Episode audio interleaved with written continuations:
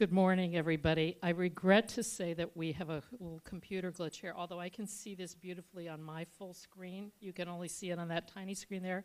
We cannot figure out, it might be something to do with the Apple interface versus the PC interface. So could I just suggest that you, maybe everybody move up a little closer because it will be kind of instructive to see uh, the slides. And if you'd like to see them afterwards, I'd be very happy to send them out to you.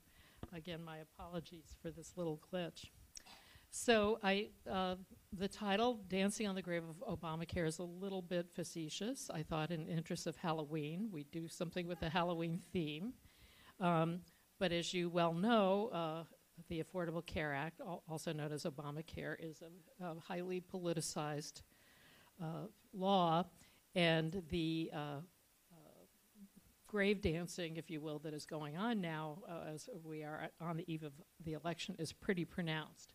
So what I'm going to do today is talk about uh, that aspect of it, the politicization of this law, but really trying to get beyond that to talk about what is actually happening because there is a great deal of confusion about it. You're hearing a lot about soaring premiums, uh, you're hearing about uh, insurer bailouts gone awry, all kinds of things, and I'm going to try to get behind that and tell you a little bit more about what the reality is. And this is not to say that there are no issues with the law, because of course there are. There are some uh, uh, problems that need to be dealt with, as one would expect when one is making a very, very major change in a very important marketplace. Um, I've been in Washington now for about 30 years. It's without precedent that you would put in place a massive law like this and not come back several years later and make some technical changes in the law to adjust things, because that's just the way reality works. This law, unfortunately, has not been able to be dealt with that way because of the enormously politicized process. So there are things that need to be done at this point to make the law work better. We will see whether that happens. Okay, um, this is just a little cartoon that shows you that this dancing on the grave stuff has been going on for quite some time. This is just, as you can see, uh, some of you may remember when the exchanges in the law opened up in 2014, the big exchange, uh, healthcare.gov, wasn't working. There were a lot of technical problems, and you can see even then there was uh, some rejoicing that uh, that this law was not working. And as you can see, maybe you can see, I'll read it to you. Uh, you know, Obamacare and Secretary Sebelius, who was at the time the head of the Health and Human Services Department, aren't they dead yet? Uh, let's dance on their graves early. So this, this, you know, lest we forget, this has been kind of celebrating has been going on for a long time. And right now you're seeing lots of use of the phrase death spiral. The Obamacare exchanges are in a death spiral. Uh, if you Google death spiral Obamacare, you'll get about 10,000 separate entries on it. Uh, so that seems to be the new moniker for, uh, at least uh, the opponents of the law, what's actually happening on. Or this, uh, this is from a uh, op-ed piece where it, the lead of it is, will the last one out of Obamacare please turn out the lights? There's just a whole bunch of people who've essentially decided that this is all dead. Yep.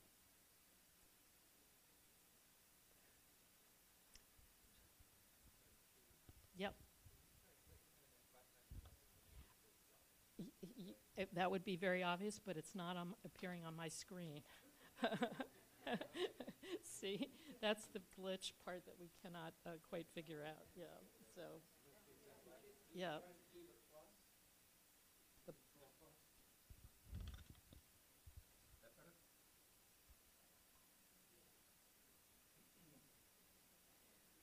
We've tried just about everything, Jim, but if you can figure it out, I'll, I'll buy you a, a pumpkin latte at Starbucks. uh,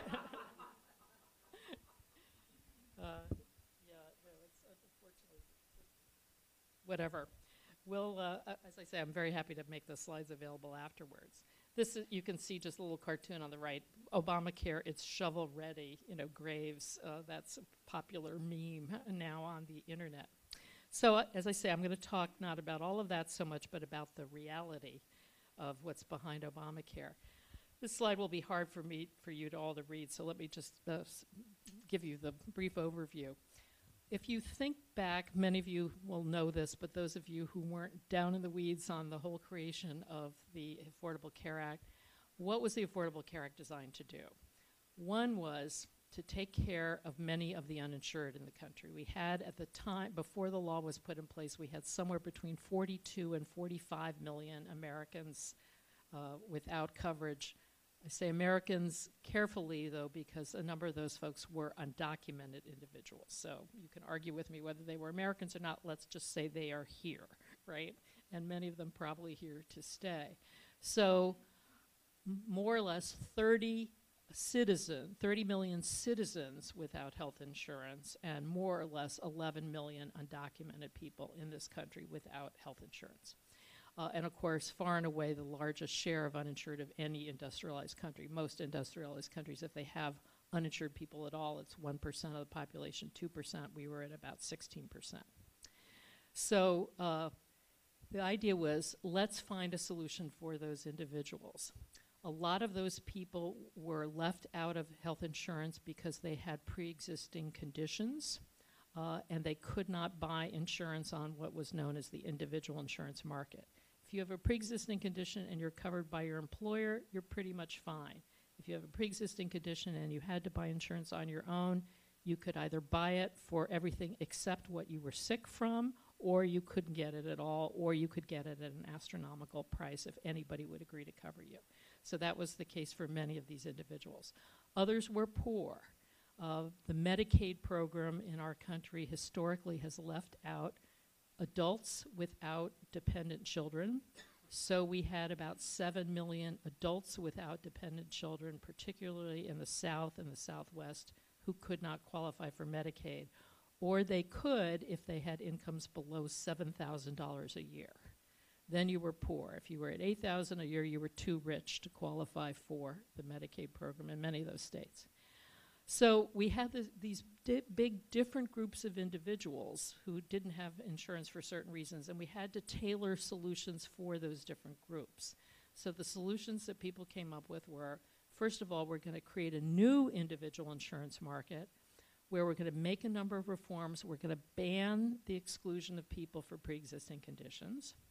Uh, we're going to create new places where they can go to buy insurance called exchanges or marketplaces. We're going to give the states lots of money to enroll these adults without independent without without dependent children. Uh, and we're going to make a big dent in the uninsured problem. Nobody ever thought that the law was going to fix it completely, and in particular, there was never going to be any solution for the 11 million undocumented people just everybody, the political process just said, nope, we've got to leave those people out. It's too controversial to extend any coverage for them. So that was the basic plan. And then there were pieces put in place around the law to make that work. Something called the individual responsibility requirement, which means individuals being offered insurance had to buy it because you can't have a market work in insurance if you let people select into a market because they're sick, uh, in which case only you're only covering sick people. So it's like a fire insurance company only covering houses that are already burning, right? It's not going to work. You have to get you have to spread the costs across healthy people and sick people alike on the supposition that none of us really knows if we're going to develop a very serious illness someday. So we all agree to have insurance uh, for the worst possible events. Uh, so, but you had to compel people into that market, otherwise it wasn't going to work as a business proposition. So that was why that was put in place this individual responsibility requirement with a man, with a penalty. If you don't, you can you cannot buy coverage. That's okay, but you're going to have to pay a penalty. And the penalty, as of next year, for an individual will be at least about seven hundred dollars uh, and it can be more uh, for, uh, for a family. Uh, it can be up to several thousand dollars for a family. So there were lots of these different pieces put in place, and as that puzzle uh, graphic indicates, it all had to work together. If you started peeling off pieces of it, it wasn't going to work. If you took away the mandate and only had sick people sign up, all the insurers who came into this new market would go out of business. So that was the whole construct of the law. Um, just quickly, the other uh, key pieces it was called the Affordable Care Act. Question is affordable for whom? Did we mean here affordable for individuals? Did we mean affordable for the nation? They are different questions. If you wanted to really make it affordable for individuals, since many of the people who you were bringing onto the program were low income people, that would suggest you would have to have lots of subsidies to help them buy coverage. You may know an average uh, employer provided insurance policy now costs about seventeen or eighteen thousand dollars. Well, if you're somebody who's below the median income in this country, which is about fifty-six thousand dollars, the notion that you could somehow afford twenty thousand, almost twenty thousand dollars for your health insurance uh, for your family is a non-starter. So we had, we knew we had to have subsidies in the law to help people buy it. The question is, how big are those subsidies? Uh, so are you going to make it really affordable for poor people? If you do that, you're not going to make it so affordable for the nation because we uh, have to tax ourselves to pay for these subsidies. So there was always a tension in, in the law, affordable for whom? And what the framers of the law decided is we're going to do a little bit of both. We're going to make it pretty affordable for individuals, maybe not maximally, and we're going to make it fairly affordable for the nation, not free, but not as expensive as it possibly could have been. And that's a tension that has remained in the law ever since. Um, the other thing that we did in the law was put in place a lot of things to try to make our overall healthcare system more affordable. As you know, we have the most expensive healthcare system in the world, uh, more than twice the average uh, per, on a per capita basis of all the other industrialized countries. And we knew we had to come to grips a little bit with that Oh, actually we should come to grips a lot, but coming up with something that is politically non controversial in that scheme is very, very difficult. And the one thing that the law elected to do was try to figure out a way to reconfigure our healthcare system a little differently, pay everybody a little bit differently so that we could incentivize a, a lower rate of growth of costs and better quality healthcare at the same time. And very, very complicated set of things put into the law to try to do that, which have had some success uh, and possibly will have more in the years to come. So, what's happened because of the law? We're now uh, several years into the full blown implementation of it.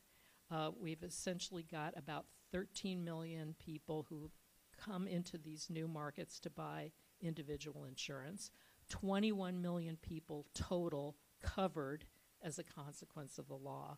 So basically, as you can do the math, we've taken care of about half of the total uninsurance problem. Uh, if you're including the undocumented workers, if you leave the undocumented workers out of it and say, well, we were never going to help them anyway, uh, we've taken care of about two thirds of the problem uh, just several years down the road.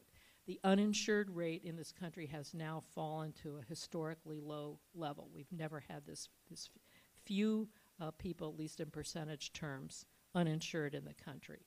And what has happened is that both public coverage, that is to say the Medicaid program, enrollment has grown there dramatically by about 10 million individuals, and private coverage has grown. These people buying coverages through the exchanges that's also gone up. So when you hear the phrase government takeover of healthcare, just keep in mind half of the uh, the increase in coverage has been on the private side. We've put people into private health insurance plans with the aid of these subsidies. Okay, so that's the good news. What's left undone? Medicaid, the med- so-called Medicaid expansion. As I mentioned to you, we had to create this vehicle for people who were poor and near poverty to become uh, covered through the Medicaid program.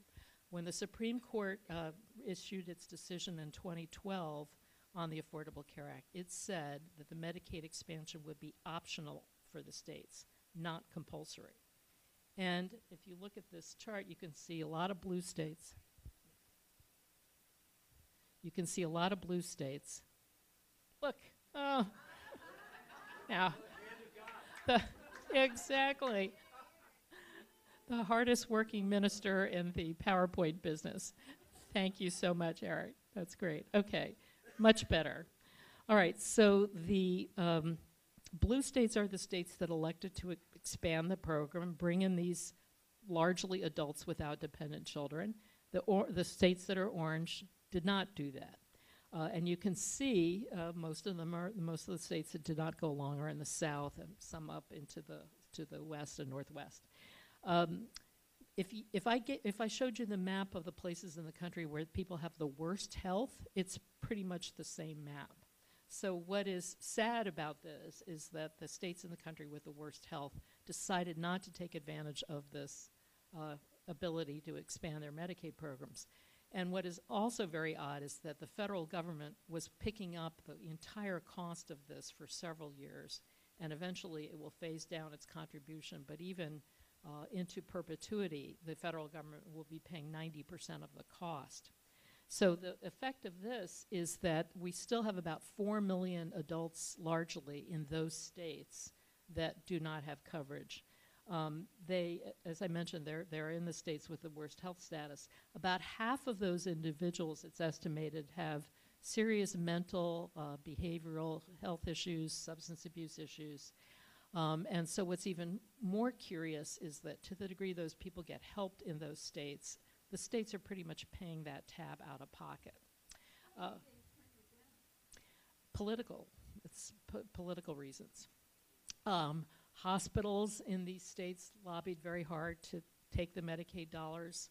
Otherwise, they have to pay for care for these individuals out of their charity care budgets.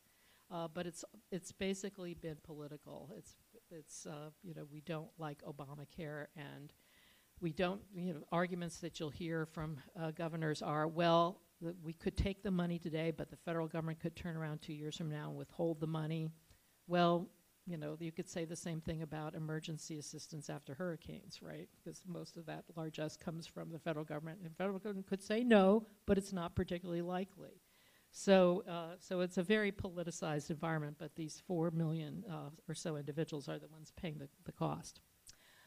All right, so that's where we are on the Medicaid side. If we talk about where are we on the uh, insur- the uh, individual insurance side, and me- remember, as I said, we created these markets for I- individuals to come in and buy it, and now you're hearing a lot of uh, discussion about the average premium increase and how high it is, et cetera.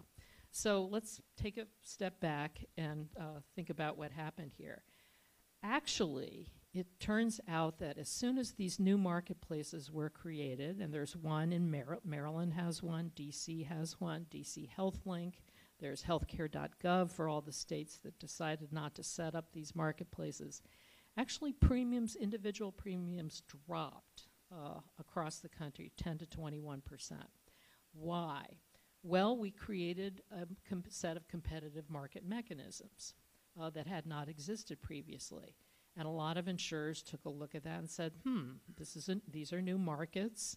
We're in the health insurance business. We could expand our business. Let's get into it. So you had this immediate competitive effect, and the premiums in that available that market dropped pretty sharply. Um, now, lots of other things happened too. This was a complicated situation. Uh, you remember that I said uh, to make an effective insurance market, you really need lots of people enrolled. You need younger and healthier people as well as sick people because then you can spread the cost of being sick across this broad population. There was a concern about getting these younger, healthier people enrolled. They didn't come into these markets in the numbers that would have, one would have expected. Why? Well, for one thing, for political reasons, the penalties started out being very low uh, for not signing up. So in the first year, if you didn't sign up for coverage, you paid a $95 penalty. Uh, so if you think, what? For the entire year. So that, and, and that was, the penalties were made low because Congress was nervous about the penalties being too high. So the penalties were low, and the net effect was it didn't have much impact on people who elected to stay out. And if you were a young, pretty healthy person, there's a whole group of people known as the Young Invincibles you know, young men in their 20s who think they're never going to get sick and they're going to live forever. You know, you go, why should I? I don't need health insurance. I'll pay the damn $95 penalty. Darn, $95 penalty. Um, so that had an effect on it. Yeah. Through their employer, exactly, right. if you get coverage through an employer, if you get coverage through Medicare, if you get coverage through Medicaid, you cannot buy coverage on the exchanges. Yeah, so this is just this group of people who had been frozen out of the markets previously. Now, um, so the net. So interestingly enough, of all the people that were thought to be eligible to buy coverage through this indiv- new individual market and the marketplaces, uh, the exchanges, only about 40% of the people who we think are eligible have signed up so far. Now, this is going to change because the penalties for not signing up, as I said earlier, are growing. So, who did sign up? Let's just imagine. So, if you're an individual for years and you haven't been able to have coverage because you had diabetes or cancer or HIV/AIDS, suddenly a new marketplace comes available. You can buy coverage you get tax credits to help you buy coverage if you're below a certain income level. Guess who signed up? All of those people. So the Blue Cross Blue Shield Association has done an analysis of all of these folks who signed up for these plans in 2014 and 2015. And essentially, they have much higher rates of all these conditions high blood pressure, diabetes, HIV, AIDS, heart disease, you name it, much higher rates than the general population of people covered did. And of course, wh- why wouldn't you sign up if you suddenly could get coverage? Uh, and so, as a consequence, their costs are about 20% higher every year to insure them than uh, the, the rest of the commercially insured population. So, these people are sick. So, what we ended up doing was taking some of the sickest people in our country who couldn't, many of them who could not have health insurance before, and we put them in the most expensive healthcare system in the world. Right? Because that's what we have. That's what has happened. And you can look at that and say, shame on us for giving these very sick people a ticket to be in the most expensive healthcare system, or you could say, good for us that we finally did this, because how could you have as costly a system as we had and as effective a system as we had previously and shut all of these sick people out of it. Uh, so that has been the effect of it. Now, that said, um, when we put, I'm sorry, was that a hand? Yeah.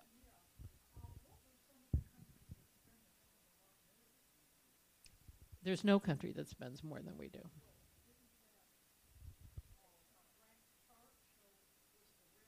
The red is, I'm sorry, I should have explained. The red is the uh, average of, the uh, of all the countries in the Organization of, uh, for Economic Cooperation and Development, which is essentially the large industrialized countries. So that's the average.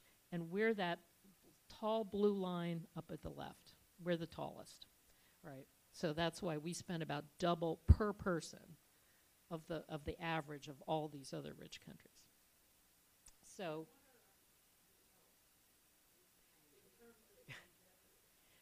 Oh, we have much. We, we're 29th on the list of life expectancy among all countries. Yeah. So uh, we, yeah, yeah, for complicated reasons. Uh, but as, as the, the the the basic reason is, I think it's fair to say that we have a lot of problems that start much earlier in life, uh, but we, and unlike other countries who try to address those problems earlier in life, we kind of wait and we dump people into two places we dump people into our jails and prisons if they're mentally ill, and we dump people into the healthcare system if they've got everything else. That's sort of the, the, the way the U.S. does it.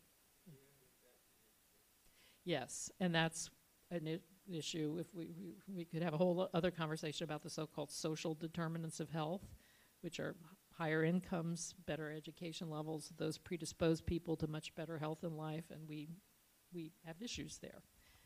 So, um, so just a, a technical uh, observation.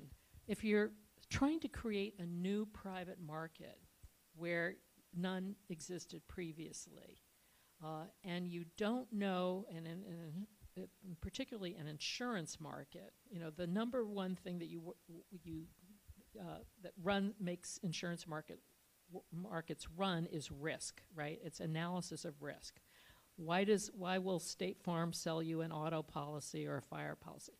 They have actuaries back there basically calculating what are the odds, what is the risk that your, your house is going to burn down or you're going to get into an auto accident, right? So it's all about calculations of risk. And what do we have to charge you uh, because we're probably going to pay some percentage of you for your houses burning down or you getting into auto accidents or you be, being in an auto accident. So when you are starting up an insurance market, it's very commonplace to put in place protections for those people who are taking on risk, the insurers, to protect them in case you guess are guessing wrong about the risks. So some of you may know, uh, back in um, 2006, we opened up new uh, Medicare prescription drug coverage for individuals. We put in place something called risk corridors for the insurers coming into that market to protect them in case, because people said, well, we don't know Medicare, people on Medicare have never had access to prescription drugs that were paid for outside of the hospital. We don't know if the costs are going to explode. We don't know if the people are much sicker than we think. We just don't know. So, what were put in place were these risk corridors, which basically means the government stepped in and said, insurers, if this is worse than we think, we'll pay you.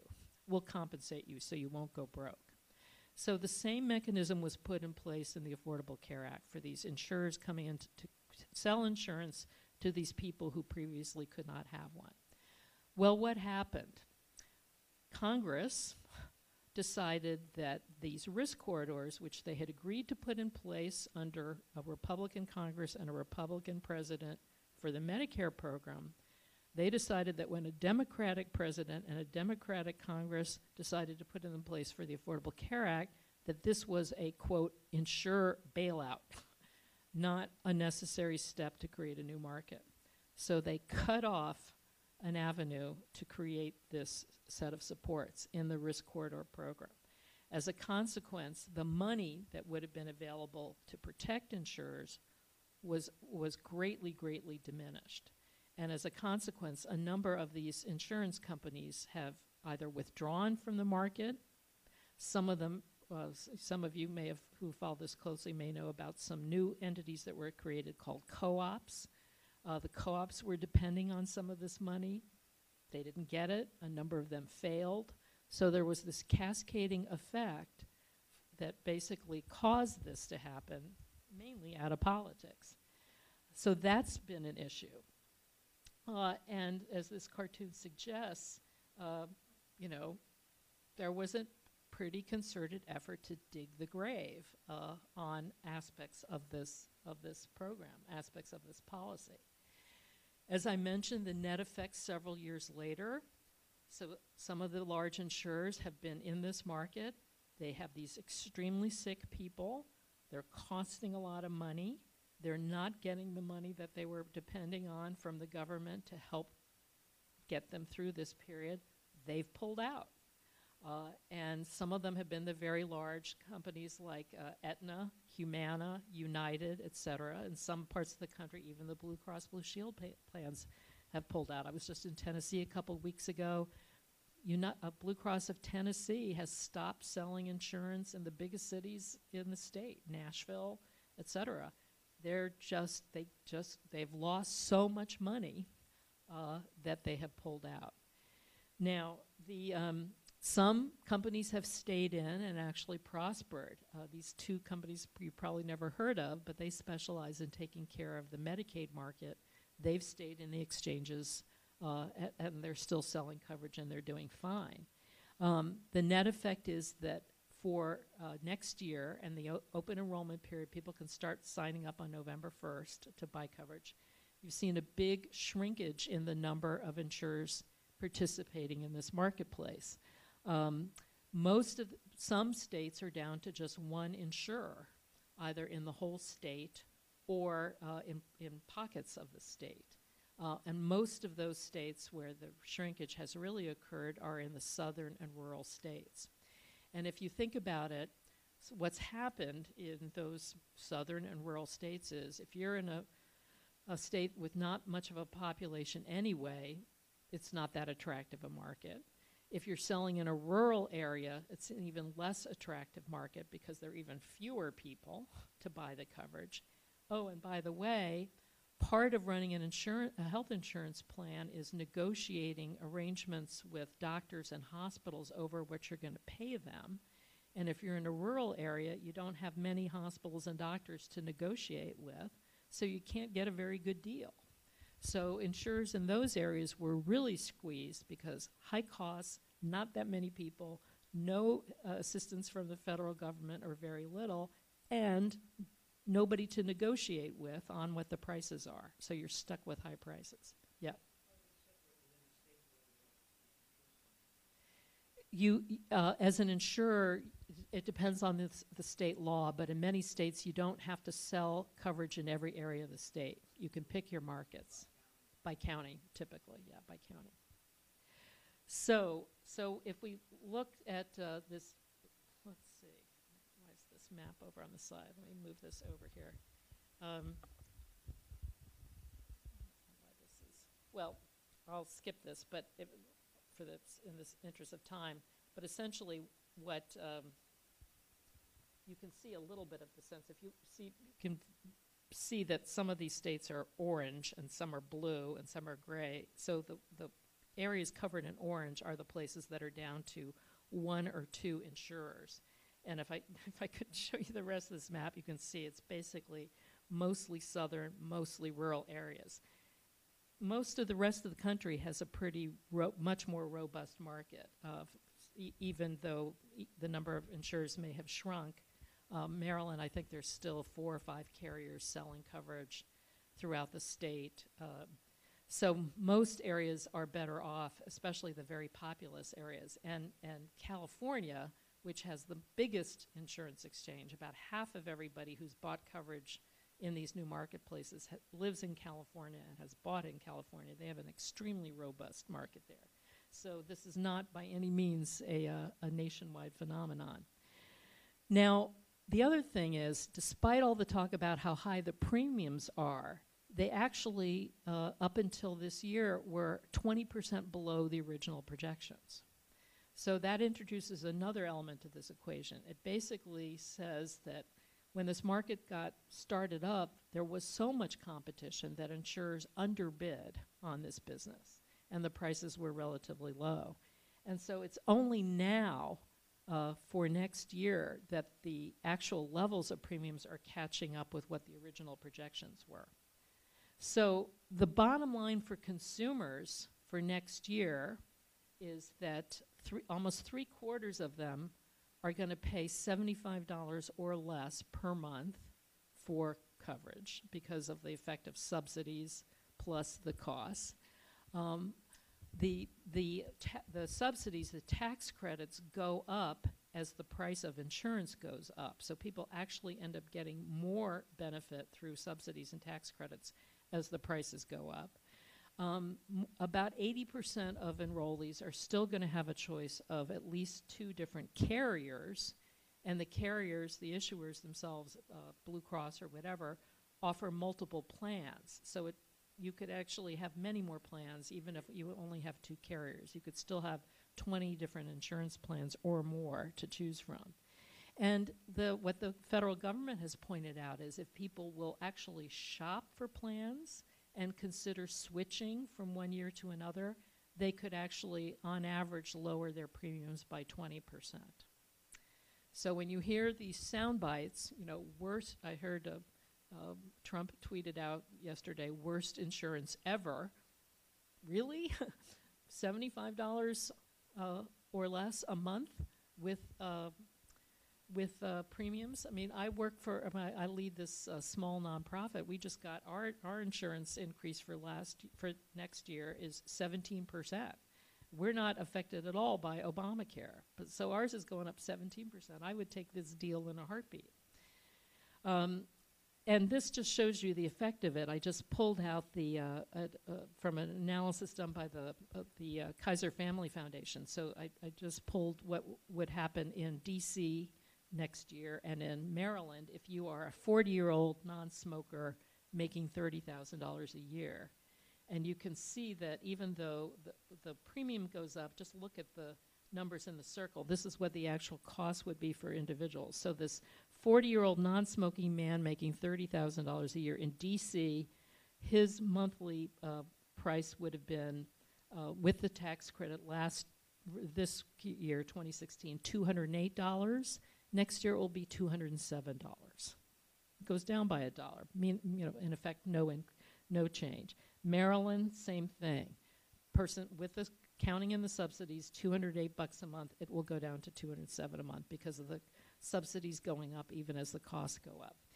And in D.C., uh, where there are, I think, about uh, 50,000 uh, or so people buying coverage, including all the congressional staff who have to buy their coverage through this market. Um, you've got two big carriers, Blue Cross, which is the dominant provider around here, and Kaiser Permanente. In Maryland, you've got uh, actually it's four. It's uh, the four: Care First, Kaiser Permanente, Cigna, and uh, the remaining co-op here, Evergreen, which has just actually gone uh, for profit. Now, that's the premiums. Um, it is true that uh, a lot of people select plans that have very high deductibles. This is the so-called, uh, these are the numbers for the so-called silver plan. The plans are arrayed and named at different levels by metal level. So you can buy a platinum, which is super duper coverage, gold, all the way down to silver. Uh, and the silver plans will have large deductibles. You can go online and choose a plan that has a deductible of $1,500 a year or all the way up to $6,000 a year. There's an out of pocket maximum. You never have to spend more than $7,150 or won't as of next year. So those deductibles are pretty high, and they do create a problem for people who aren't, uh, you know, anticipating a big uh, medical outlay and then suddenly get hit with them. They've got they're on the hook for about six thousand uh, dollars in some instances, and that's a lot. You can alter that risk by buying a more generous plan, but then your, your premiums are going up. So I don't want to suggest that this is cheap by any means. It's not. Health insurance in our country is enormously expensive, uh, and all of us feel the burden of that. It's also the case, though, that almost all the analyses show that without the Affordable Care Act, premiums almost certainly would have been a lot higher. Uh, I remember back in the 2000s when I was uh, doing a lot of reporting on this for the NewsHour. Year after year after year, health insurance premiums overall were going up 20% a year, 18% a year. I mean, it, it just there looked like there was no end in sight. And we've been having much more modest increases since the ACA went into effect on average. It's only this year where we're, we're suddenly coming back into the realm of what people were projecting all along. So, what's going to happen going forward? Well, we know that as these penalties get higher, uh, more people are likely to enroll in coverage, uh, and they have been over the last several years, notwithstanding this notion of a death spiral, et cetera. Enrollment in the exchanges is going up. Um, a lot of the insurance companies are saying if we can just get a Congress that will fix this problem of these risk corridors and risk adjustment, we'll get back in. Uh, the head of Anthem, which has, which pulled back from a number of markets, Joe Swedish basically said we're going to be profitable again in this market in a couple of years, and if Congress fixes this, we'll come back in. The head of Aetna said the same thing several days ago you know, they want to come back into the market. They want Congress to step up to the plate and do what it has to do. So that really is the fundamental question. After the election, regardless of who is in charge, do people decide that they're going to fix this market and resuscitate Obamacare, or do people say, no, we want to kill it? We really would prefer to go back to having 20 million people without health insurance coverage. Um, there are a lot of plans to, as the saying goes, stabilize this market going forward. Uh, the government says more and more healthier people are starting to sign up now that the penalties are getting higher and they recognize that it probably makes sense for them to get health insurance, especially younger individuals. Some of you will know my 22 year old son was diagnosed out of the blue a year and a half ago with leukemia. Where did that come from, right? Stuff happens in life. Uh, so, you know, having that protection uh, is important for individuals. And as younger people, you know, get hopefully get a little bit older and get a little bit more educated, they understand they really should come in and buy coverage. Um, already within uh, its authority to do so, uh, the, the government is trying to deal with this risk problem. They're trying to compensate uh, some plan. Some plans end up with individuals who come into these new this new market, and they have, you know, extremely serious uh, cancers or uh, uh, a combination of conditions. So CMS will now step in and give offer extra protection. CMS is the Center for Medicare and Medicaid Services. They'll step in and offer e- extra protection if a plan has an enrollee who incurs $2 million in expenditures in a given year. So they're trying to do as much as they can without a, a, a statutory change to deal with some of these issues, but they really can't do enough. There needs to be some statutory change that uh, allows this market to uh, to go further. Um, there are also lots of ideas now circulating. Do we have to design benefit plans that are particularly attractive to young individuals? Uh, and if th- so, what would those look like? And how could we sell those products uh, it, with a big enough uh, marketplace to make those work financially? And another topic you're going to hear more about, particularly if Secretary Clinton is, is indeed elected, is the public option. Uh, and this is a concept on paper at the moment. It doesn't really exist even in a formal legislative proposal. But the notion would be you'd have some kind of a plan that would be able to come into a market either nationally or just in these markets with very few other insurance companies in them and offer a plan that looked a lot like Medicare. Maybe even it would be Medicare, but you would create this additional option for people so that if they couldn't buy private coverage, they would at least be able to sign up for this public option. We'll see whether that idea goes forward. It's extremely controversial, uh, and if uh, the Senate and the House remain in Republican hands, it's probably not going to go anywhere. On the other hand, if there is a Democratic Senate, uh, maybe it has a chance, or maybe it, uh, it will be a ne- negotiating tool to get more uh, to get Congress to agree, well, if you don't want a public option, then let's make the private market work by dealing with some of these risk uh, adjustment uh, issues. So that's the scenario that may or may not occur if Secretary Clinton is elected. If uh, Trump is elected, as we know, what he has said is that he wants to repeal the Affordable Care Act completely. Um, they, uh, he has a, uh, a an idea that what we will do instead is create the ability for people to buy private coverage and deduct it, deduct the premiums on their tax returns. There's no indication of whether there would be, the, one presumes the exchanges would all go away. He hasn't clarified whether he also wants to roll back all the insurance reforms. So, would we go back to an era where insurers could exclude people for pre existing conditions? Probably, because the marketplace isn't going to work if you dismantle the exchanges, dismantle the subsidies, except to make them deductible for people who have high enough incomes. There's really not, there are just a whole lot of missing pieces to Trump's plan that don't, frankly, don't really add up. And that's why they give, uh, the, when Trump says these things, it gives health policy experts apoplexy because it's n- their, their ideas, let's get rid of Obamacare without plans to actually replace it, unless you're just going to say, forget it, 21 million people. you, you know, we made a mistake in giving you insurance for a few years, and let's roll it all back. So it's it's a it's a problem. His, the one solution that he has said advanced is we're going to let insurers sell insurance across state lines. Insurance is now primarily regulated at the state level. There is a layer of federal regulation that was put in place over the plans on uh, reviewing their rates, but basically insurers are regulated at the state level. So if you want to set up an insurance plan in Maryland, you've got to get approval from the Maryland Insurance Commissioner, you got to have reserves in place, and you have to obey certain laws that Maryland has put in place, saying, for example, if you're in Maryland, this, these things have to be in an insurance policy in Maryland. Trump has proposed that say Maryland insurers could go down and sell their products in Tennessee or in Florida, or by the, the reverse.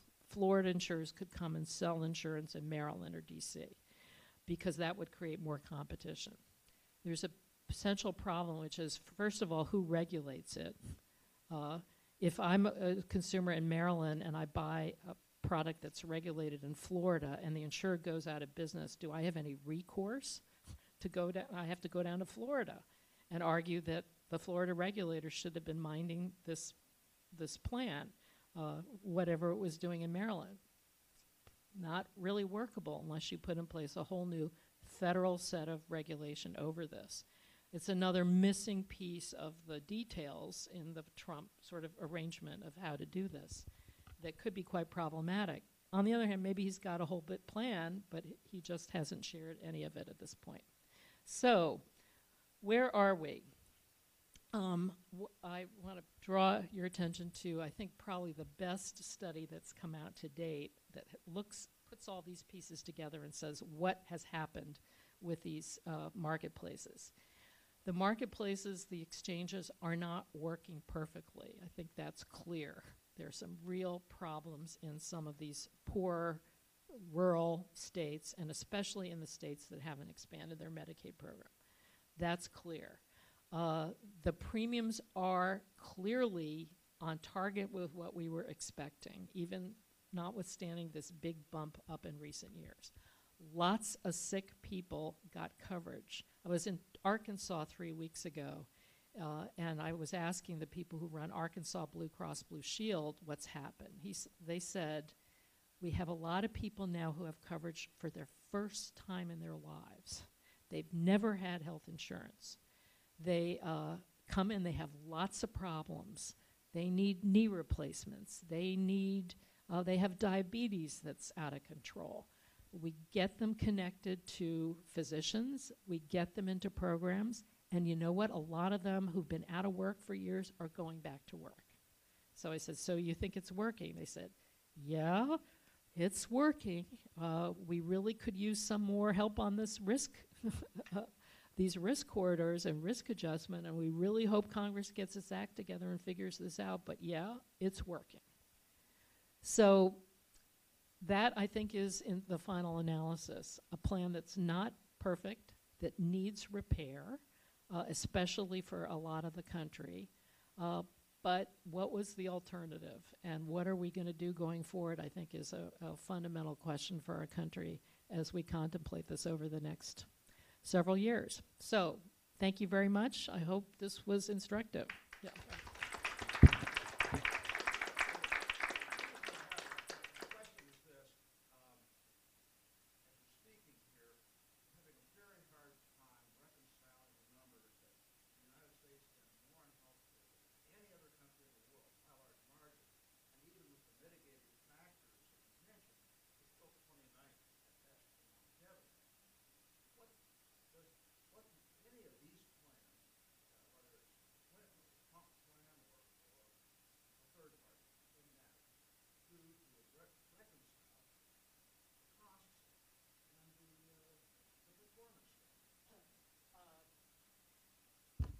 Not enough.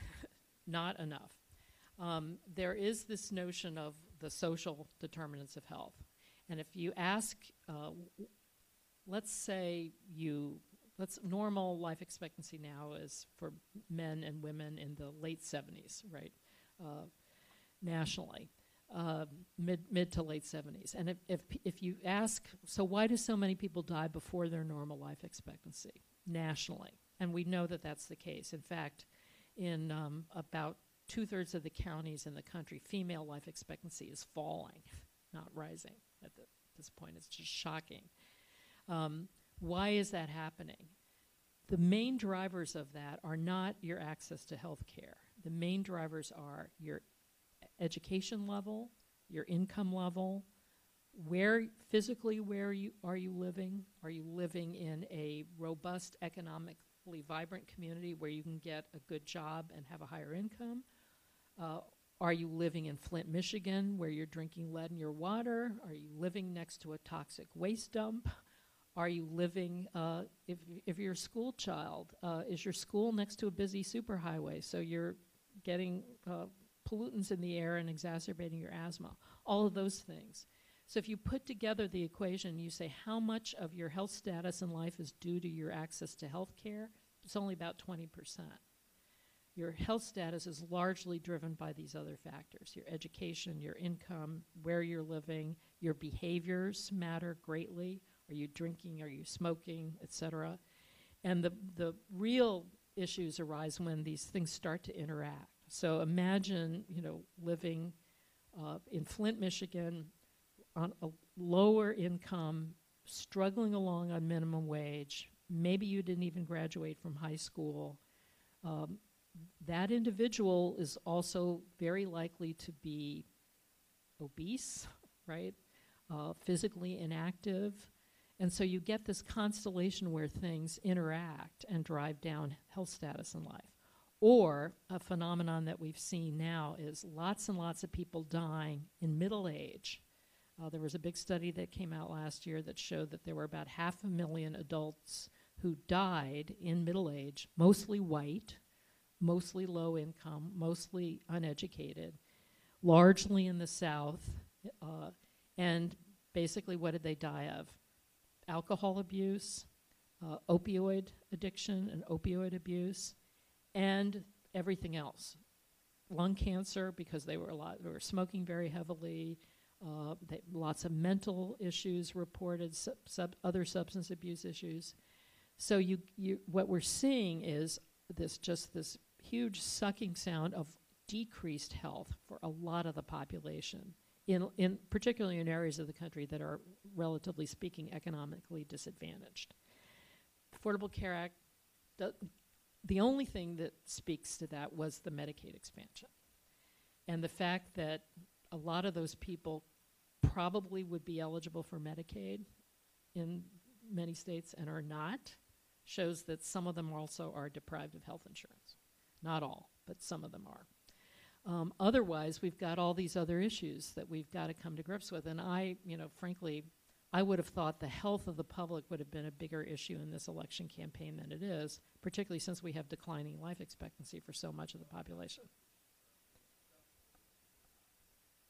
Uh, what, what, what they're doing is much more social supports, you know, much, you know, and, and the, in the final analysis, we spend about twice as much on health care as we spend on social services, and most other countries do it the other way around. They spend twice as much on social services as they do on health care. Yes. We're we're gonna wind up. Okay. Great. Thank you all very much.